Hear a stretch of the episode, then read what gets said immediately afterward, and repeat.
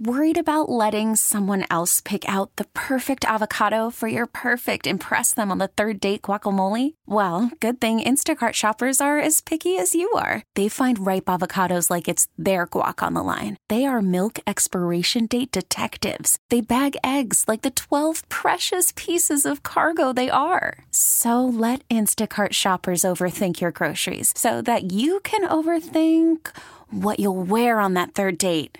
Download the Instacart app to get free delivery on your first three orders while supplies last. Minimum $10 per order, additional term supply. Another good medical use for AI. I'm Fred Bottomer with 60 Seconds to Better Health. A couple of different trials find AI heart monitoring is pretty good at detecting cardiac conditions like AFib.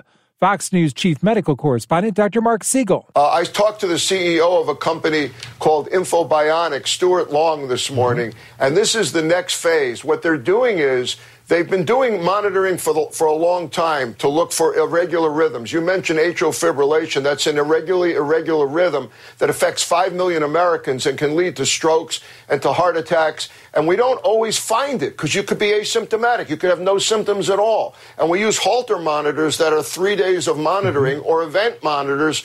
It, it, hopefully, it'll be triggered and your doctor will find out but this is a perfect place for artificial intelligence because you could have artificial intelligence monitoring these strips. Get, get what they do. They have six leads, yeah. which means they're looking at different parts of the heart simultaneously. Mm-hmm. They can go for 30 days straight with uh, AI monitoring all the time.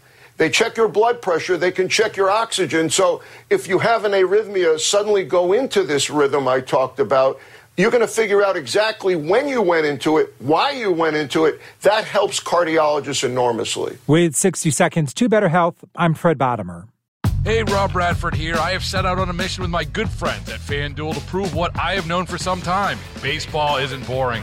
Now I have a daily podcast to prove it with some of the most notable people in the baseball world screaming baseball isn't boring from the mountaintops or at least agreeing to come on our show. Players, managers, GMs, and yes, even the commissioner of baseball, Rob Manfred. It has been a constant wave of baseball's most powerful voices. So join the revolution, subscribe, and soak in Baseball Isn't Boring. Listen on your Odyssey app or wherever you get your podcast. You'll be glad you did.